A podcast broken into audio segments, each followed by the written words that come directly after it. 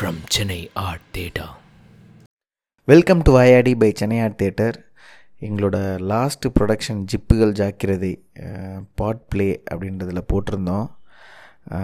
நிறைய பேர் நிறைய விமர்சனம் ரிப்ளை கமெண்ட்ஸ் எல்லாமே அமுச்சிருந்தீங்க. We are very happy so இந்த வாரம் வந்து யுவனிசம் யுவன் சங்கர் ராஜா. நம்ம தமிழ்நாட்டோட இந்தியாவோட யூத் ஐகான் அவருக்கு இப்போ தான் ஒரு நாற்பத்தி ரெண்டு வயசு ஆயிருக்கு.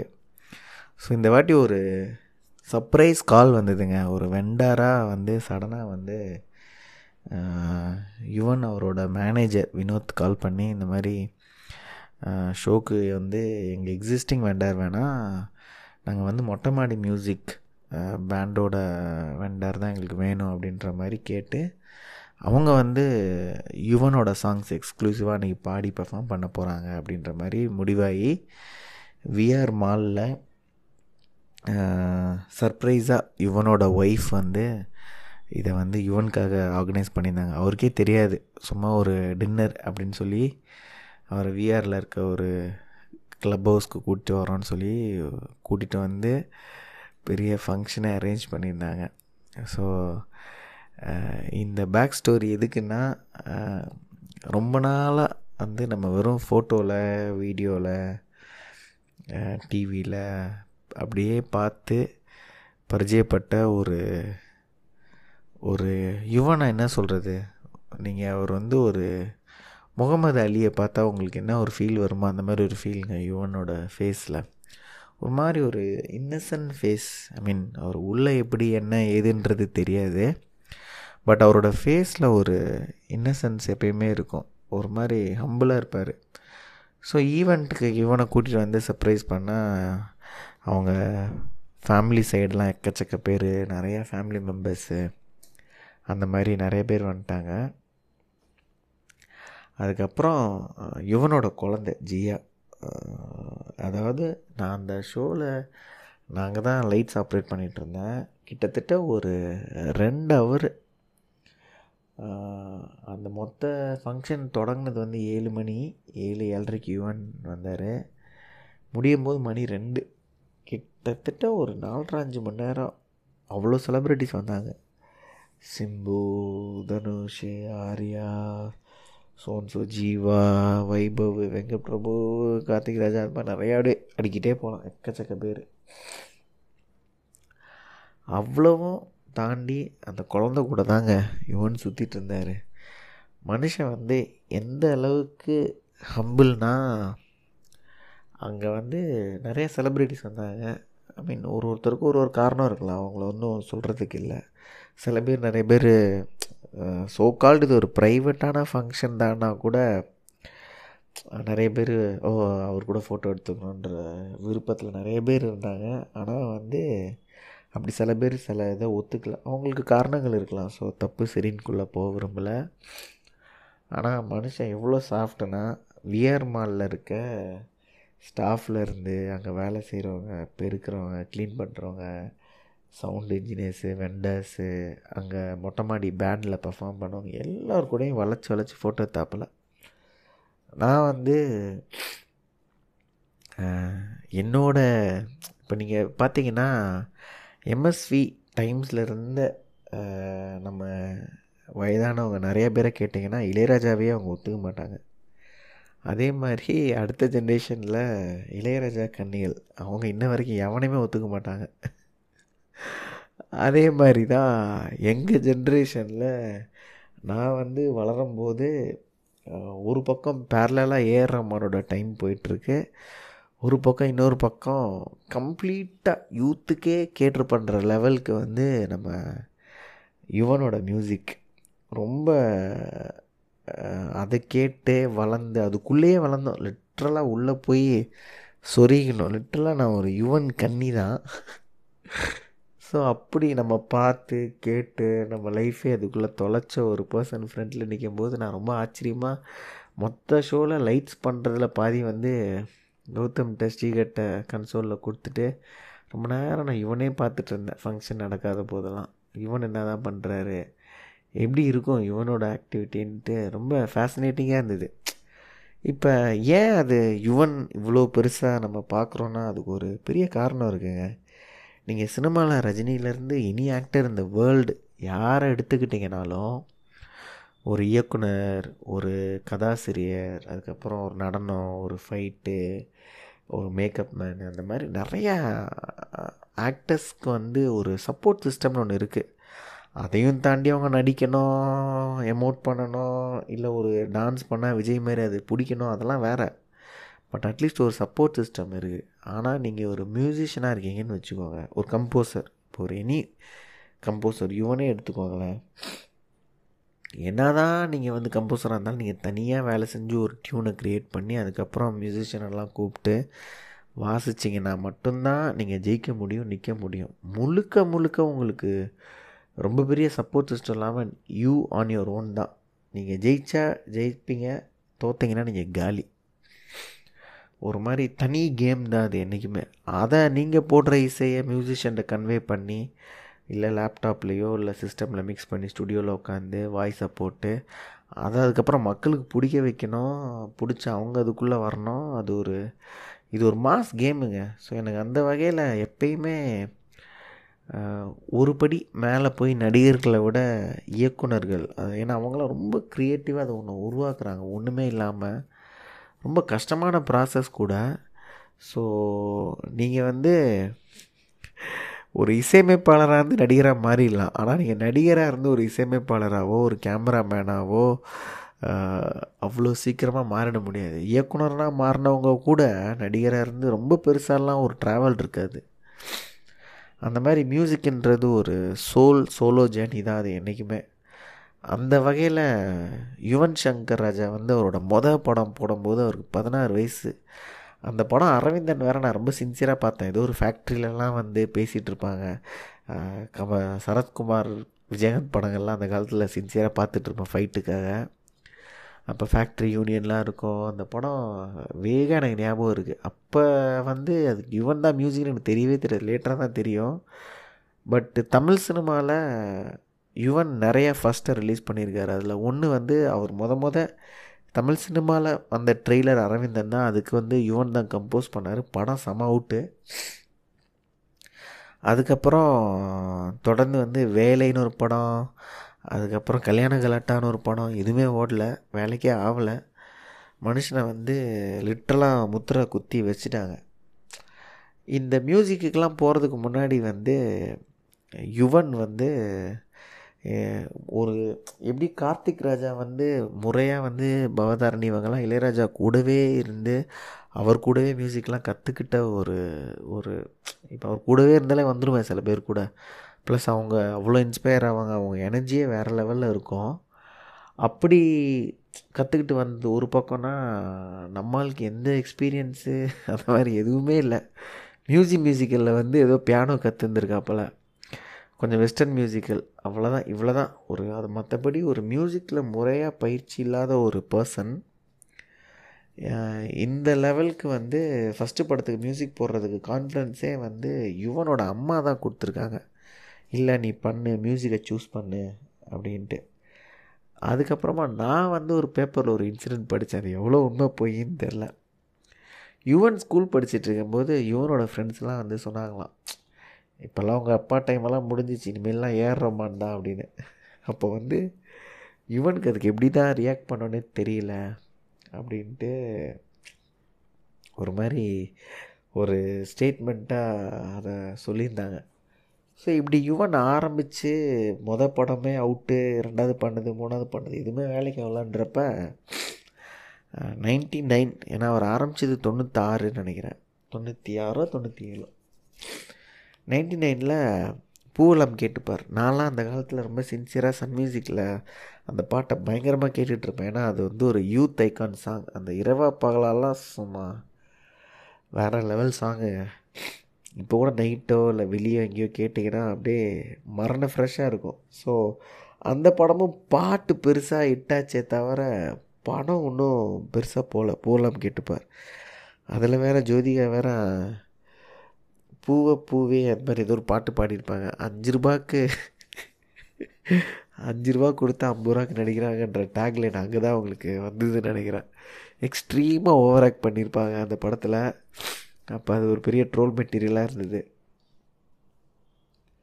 ஸோ அதுக்கப்புறமா வந்து யுவன் வந்து என்னடா பண்ணுறதுன்ற மாதிரி திருப்பியும் வந்து இந்த சுந்தர் சியோட படம்லாம் நினைக்கிறேன். அஜித் படம் நினைக்கிறேன். உனக்காக இல்லை உனக்காக ரிஷி. இந்த மாதிரி படம்லாம் பண்ணாப்புல அது ஒன்றும் பெருசாக மியூசிக்கே நல்லா இருந்தால் கூட ஒன்றும் பெருசாக போகல அப்போ தான் டூ தௌசண்டில் தான் வந்து ஒரு மரண மாஸ் படம். ஒரு பிரேக் ஃபார் யுவன் சங்கர் ராஜாவுக்கு வருது. Biggest commercial success of his career அந்த டைமில் டூ தௌசண்டில் ஏஆர் முருகதாஸ் படம் தீனா அவரோட டிபியூட் படம். அதுக்கு யுவன் தான் கம்போசர் படத்தோட பாட்டு அஞ்சு பாட்டு என்னமோ இருக்குன்னு நினைக்கிறேன். அந்த அஞ்சு பாட்டும் வேறு லெவல் ஹிட்டு வேறு வேறு ஜானரில் இருக்கும். ரீ ரெக்கார்டிங்லாம் அப்படியே எங்கேயோ போயிடுச்சு யுவன் வந்து அப்போ தான் மாஸ் ஆகிறாப்புல தொடர்ந்து அதுக்கப்புறம் தான் டூ தௌசண்ட் ஒனில் தான் youth album of the decade Thulluvadho இளமை ரிலீஸ் ஆகுது. சாங்கெல்லாம் இன்றைக்கும் நீங்கள் கேட்டிங்கன்னா அது சத்தியமாக வந்து இருபது வருஷம் முன்னாடி ரிலீஸ் ஆன படம் பாட்டு மாதிரியே சத்தியமாக இருக்காதுங்க.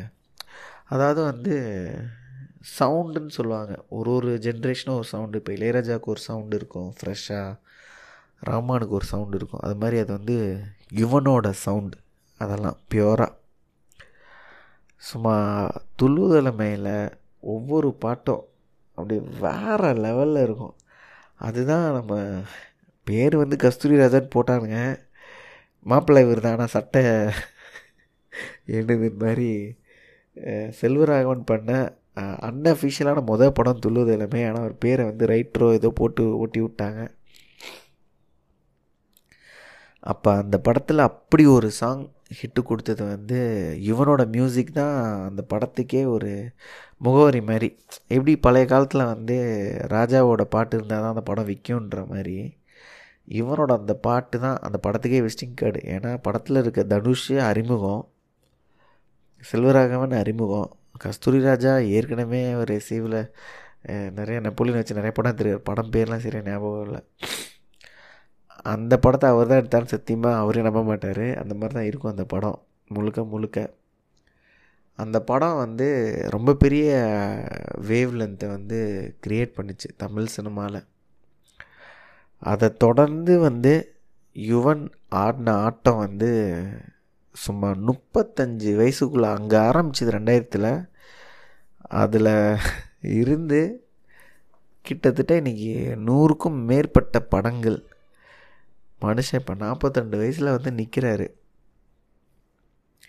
இப்போ கூட யுவனை பற்றி நினைக்கும் போது ஆச்சரியமாக இருக்க ஒரு விஷயம் என்னென்னா அவர் ரீசெண்டாக போட்ட ரவுடி பிபிலாம் கூட சுமாராக தான் ப்ரோ இருக்குது அது ஒரு நார்மல் குத்து சாங்கு கேவலமாக இருக்குது அப்படி பல விமர்சனங்கள்.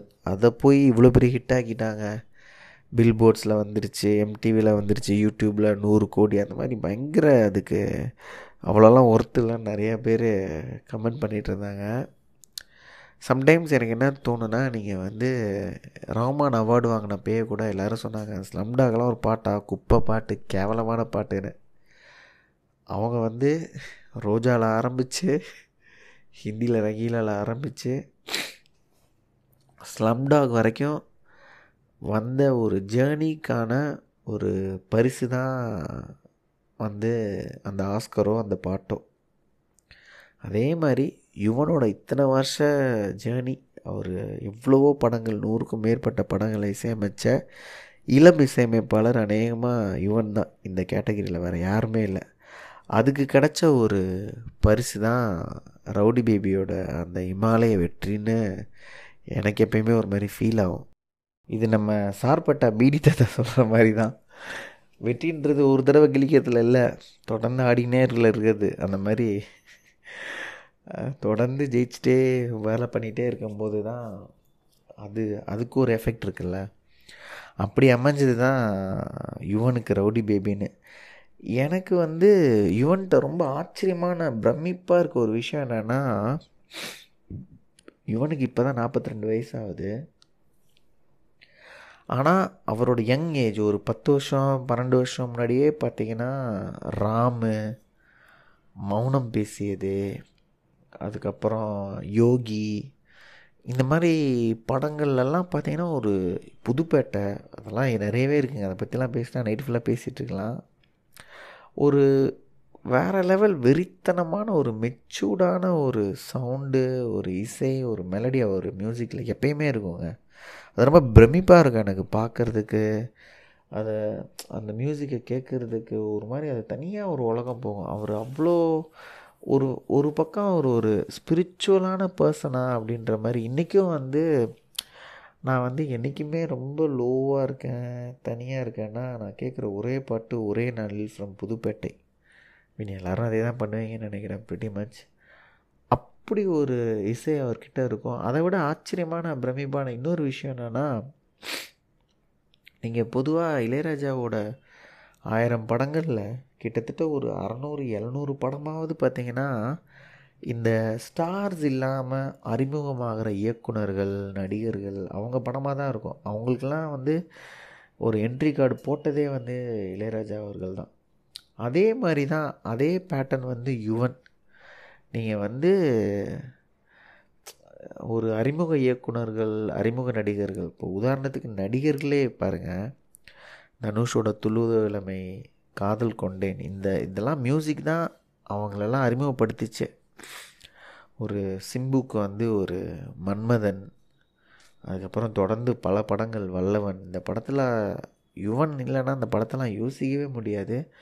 இப்போ நம்ம ஆரியாலாம் இப்போ வந்து இப்போ வேணால் அவர் முறுக்கிட்டு சார்பாட்டான்னு சுற்றலாம் ஒரு காலத்தில் தீப்பிடிக்க தீப்பிடிக்க தான் ஆரியாவை ஒரு பெரிய ஆக்டராகவே எடுத்துகிட்டு போய் சேர்ந்தது. அவர் மட்டும் இல்லாமல் எக்கச்சக்க நடிகர்கள். மொத்த சென்னை டுவெண்ட்டி எயிட் யூனிட்டில் இருக்க எல்லா நடிகர்களுக்கும் அந்த படம் அதெல்லாம் வந்து பியோராக இவனோட மேஜிக்கு அஜித்தோட அந்த ஒரு மாஸ் ஃபார்மேஷன் ஒன்று அதாவது வந்து வெறும் ரவுடிசம் படமாக ஐ மீன் மெலடி சாஃப்ட் ஹீரோவாக தமிழ் தமிழ் சினிமா படி நடிச்சிட்டு இருந்த அவரோட அந்த டிரான்சேஷன் கம்ப்ளீட்டாக அமர்கலம்லேருந்து மாறி தீனா தான் அவரோட பீக்கஸ்ட்டு ஸோ அஜித்தோட கோர் ஐ மீன் அப்போல்லாம் அஜித் ஒரு பெரிய ஸ்டார் இல்லை. அப்கமிங்காக அந்த அந்த ஸ்டார்டம் அந்த படங்களாக இருக்கட்டும் அப்படி எக்கச்சக்க பேத்திராத படம்லாம் இருக்குங்க. குங்குமப்பூவும் சம் கொஞ்சு புறாவுமா அந்த மாதிரி ஏதோ ஒரு படம். குறும்பு இந்த மாதிரி பேர் தெரியாத நடிகர்கள் நடிகைகள் அவங்க எல்லாருக்குமே யுவன் தாங்க ஒரு விலாசம் ஒரு முகவரி மாதிரி கொடுத்தாரு. அது ரொம்ப பெரிய விஷயம். ஏன்னா நீங்கள் ஒரு பெரிய ஸ்டார் படத்தில் போய் நீங்கள் மியூசிக் பண்ணிங்கனாலே அந்த ஸ்டாருக்கு ஒரு பெரிய மா மார்க்கெட் இருக்குது வேல்யூ இருக்குது நிறைய பேர் அந்த படத்தை பார்க்க வருவாங்க. அதில் நீங்கள் பண்ணிங்கன்னா இன்னும் நீங்கள் பெருசாவீங்க. ஒருத்தன் தோல் மேலே ஏறி நீங்கள் நின்றீங்கன்னா நீங்கள் இன்னும் ஹைட்டாக தெரிவிங்கள்ல அந்த கதை தான் அது. நீங்கள் என்ன தான் திறமை இருந்தாலும் கூட. பட் யுவன் அதை பண்ணதே இல்லை. பண்ணதே இல்லைன்னா அதுக்கு அமையலையா என்னன்னு தெரில அப்படி ஒரு நல்ல விஷயமா அமைஞ்சுதான்னு தெரியல. அவர் என்றைக்குமே வந்து அவர் மியூசிக்கில் நிறைய பேரோட முகவரியோ பயணங்களோ ஆரம்பிச்சதுன்றது வந்து ரொம்ப ஆச்சரியமான விஷயம். அது மட்டும் இல்லாமல் இயக்குனர்கள் வெங்கட் பிரபு விஷ்ணுவர்தன் இயக்குனர் அமீரோட முத படம் மௌனம் பேசியது அதுக்கப்புறம் ராமு அதுக்கப்புறம் அந்த பருத்தி வீரன்லாம் வந்து அந்த ஊரோரம் புளிய மரம்லாம் ஃபோக்கையே ரீடிஃபைன் பண்ணி யுவன் பண்ணியிருந்தாப்பில்.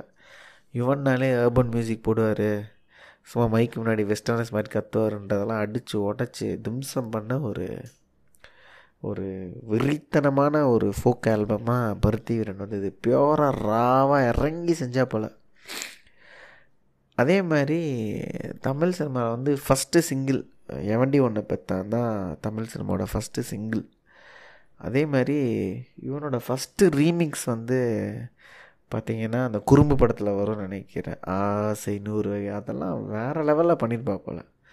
ஸோ நம்மால் நிறையா இந்த ஃபஸ்ட்டை வந்து பயங்கரமாக லான்ச் பண்ணியிருந்தா போல். அதை விட பெரிய விஷயம் என்னென்னா யுவனோட இன்றைக்கி வரைக்கும் பார்த்தீங்கன்னா ரஜினி கமல் ஐ திங்க் விஜய்க்கு மட்டும் புதிய கீதை பண்ணார்னு நினைக்கிறேன். அவ்வளோதான் அதுக்கப்புறம் வேறு எந்த படமும் இல்லை. இந்த மாதிரி பெரிய நடிகர்கள் யாருக்குமே இசையமைக்காமலே ஒரு யூத் ஐக்கானு ஒரு மரண ஃபேன் ஃபாலோவிங்கு ஒரு மாதிரி ஒரு டைஹார்ட் ஃபேன்ஸு அந்த மாதிரி நிறையா அமைஞ்சுது யுவனுக்கு. அதாவது பியோராக சுயம்பு அப்படின்ற ஒரு வேர்டுக்கு வந்து யுவன் ஒரு ஹண்ட்ரட் பர்சன்ட்டு பொருந்தி போகிற ஒரு பர்சன் சும்மா மற்றவங்க மேலே ஸ்டார்ஸு இந்த மாதிரிலாம் எதுவுமே பண்ணாமல் ரொம்ப தைரியமாக இறங்கி செய்வாப்புல. தில்லா அதாவது வந்து நீங்கள் வந்து ஒரு கம்மி பட்ஜெட் தான் ஒரு பெரிய ஸ்டார்ஸ் இல்லை அப்படின்னா யுவன் மியூசிக் போட்டாலும் அந்த படம் தூக்கி கொண்டு லெவலுக்கு ரெண்டாயிரத்துலேருந்து இப்போ நம்ம என்ன ரெண்டாயிரத்தி இருபத்தொன்னில் இருக்கோம். இந்த இருபது வருஷம் வந்து தனுஷ் ஒரு ஸ்டேஜில் சொன்னது தான் ஆப்போசிட்டில் இருக்கவங்க மியூசிக் மாறிக்கிட்டே இருக்கும். இந்த பக்கம் இவனோட பேர் அப்படியே இருக்கும் அப்படின்ற மாதிரி அது ஒரு மரணமாக ஸ்டேட்மெண்ட்டு ஸோ அந்த அடிப்படையில் யுவன் வந்து இன்றைக்கும் வந்து பார்த்திங்கன்னா சிம்பிளாக ஒரு ட்ரெஸ் ஒன்று போட்டிருந்தார். ரொம்ப நேரம் இவனை பார்த்துட்டே இருந்தேன். இந்த மியூசிக்லாம் கேட்டு லைச்சு ரசித்து இருந்தமேன்ட்டு அவர் ரொம்ப கூலானதுக்கப்புறம் சார் ஒரு ஃபோட்டோ எடுக்கணுன்னா ஆய்க்கா ஏன் ப்ளீஸ் கம் அப்படின்னாரு. அதுக்கப்புறம் அவங்க ஒய்ஃபும் அஃபிஷியலாக கொஞ்சம் இன்ட்ரோ கொடுத்து விட்டாங்க. இவங்க பண்ணிகிட்ருக்காங்க அப்படின்னு. ஸோ ரொம்ப சந்தோஷமாக இருந்தது. இவனோட ஒரு ஃபோட்டோ எடுத்தது. மோஸ்ட்டாக இந்த செலிப்ரிட்டிஸ் கூடலாம் அப்படியே கடந்து போகிறப்பெல்லாம் வந்து ஃபோட்டோ எடுத்தால் என்ன காரணம்? அதை வச்சு நம்ம என்ன பண்ண போகிறோம்னு எனக்கு தோணும். ஆனால் இவனோட பிக்சரை வந்து நான் திருப்பி திருப்பி போட்டு பார்த்துட்ருக்கேன். ஏன்னா கொஞ்சம் சந்தோஷமாக இருக்குது மனசுக்கு. மனுஷன் நம்மளோட வாழ்க்கையில் சுக துக்கம் எல்லாத்துலேயும் ஷேர் பண்ண ஒரு மியூசிக்கை கொடுத்தவர். நான்லாம் லிட்ரலாக வந்து செவன்ஜி தீ மியூசிக்லாம் ட்ரெய்லரில் கேட்டு தெரிச்சு அழுதுட்டேன். அதை விட ஷாக் என்னென்னா காதல் கொண்டேனில் அந்த எண்டில் வர மியூசிக்லாம் கேட்டு அப்படியே உண்மையிலே புல் அரிச்சிருச்சு. யுவனோட பிஜிஎம் மட்டும் தமிழ் சினிமாவில் ஐ திங்க் மொத மொத யுவனோட பிஜிஎம்மை வந்து புதுப்பேட்டைன்னு நினைக்கிறேன். சரியா ஞாபகம் இல்லை எனக்கு. அதை ஒரு சீடியாகவே ரிலீஸ் பண்ணானுங்க. அது ஒரு பேங்காக்கில் போய் ஒரு ஆர்கெஸ்ட்ராலாம் ரெடி பண்ணி அதெல்லாம் ஹிஸ்ட்ரிங்க வேறு லெவல் வெறித்தனமான பிஜிஎம்மு இப்போ இந்த விஷால் இந்த விஷால்லாம் இப்போல்லாம் ஆக்ஷன் ஹீரோன்னு சொல்லிட்டு சுற்றிட்டு இருக்காப்போல ஷோல்டரை முறுக்கிட்டு அவரோட ஆரம்ப படம் அந்த சண்டைக்கோழியெல்லாம் தான் பெரிய ஹிட்டு செல்லமேலாம் ஹாரிஸ் ஜெயராஜ் மியூசிக் போட்டாலும் பெருசாக போகல படம்.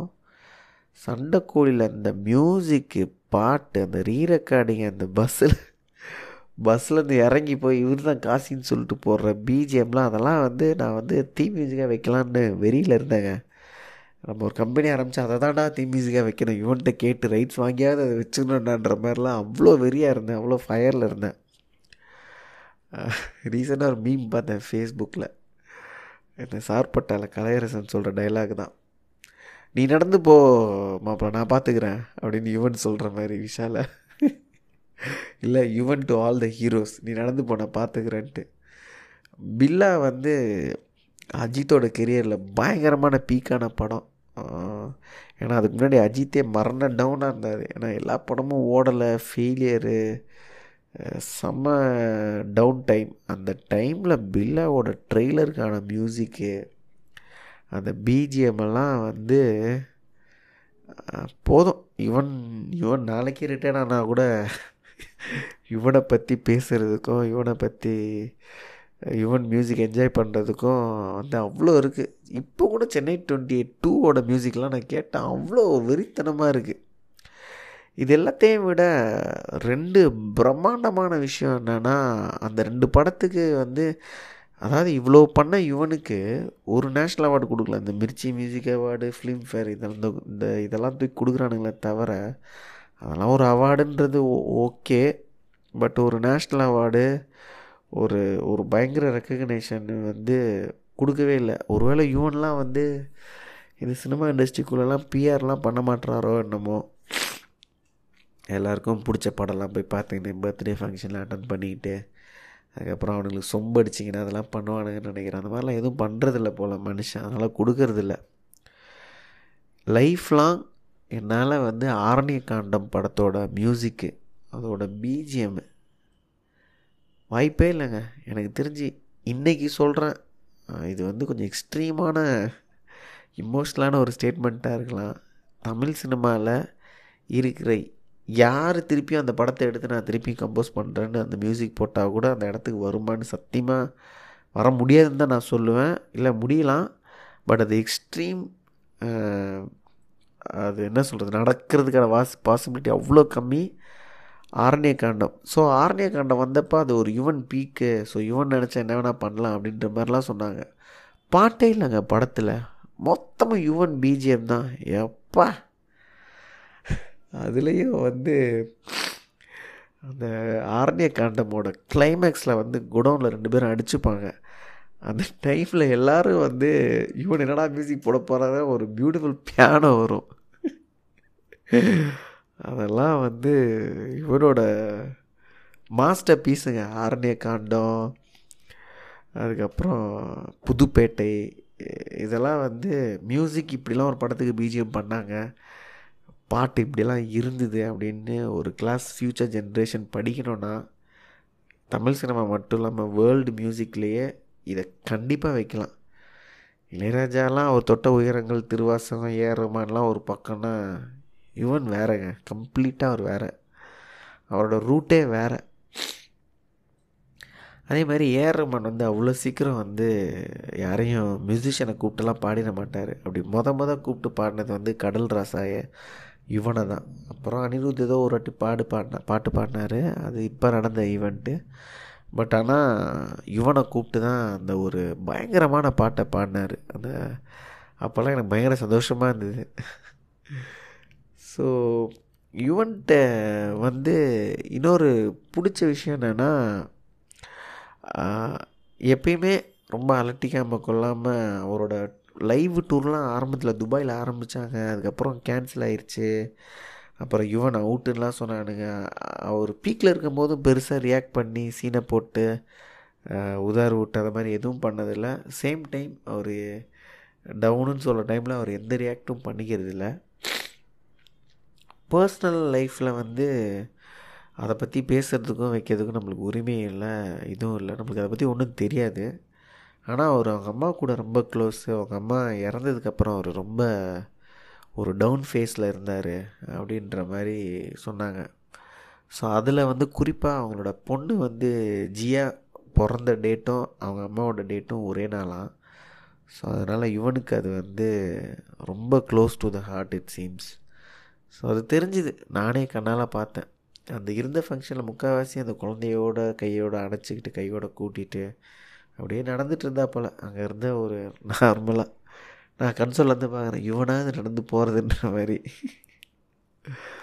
இவன் உண்மையிலே ஒரு ஆச்சரியமான மனிதர் தான்.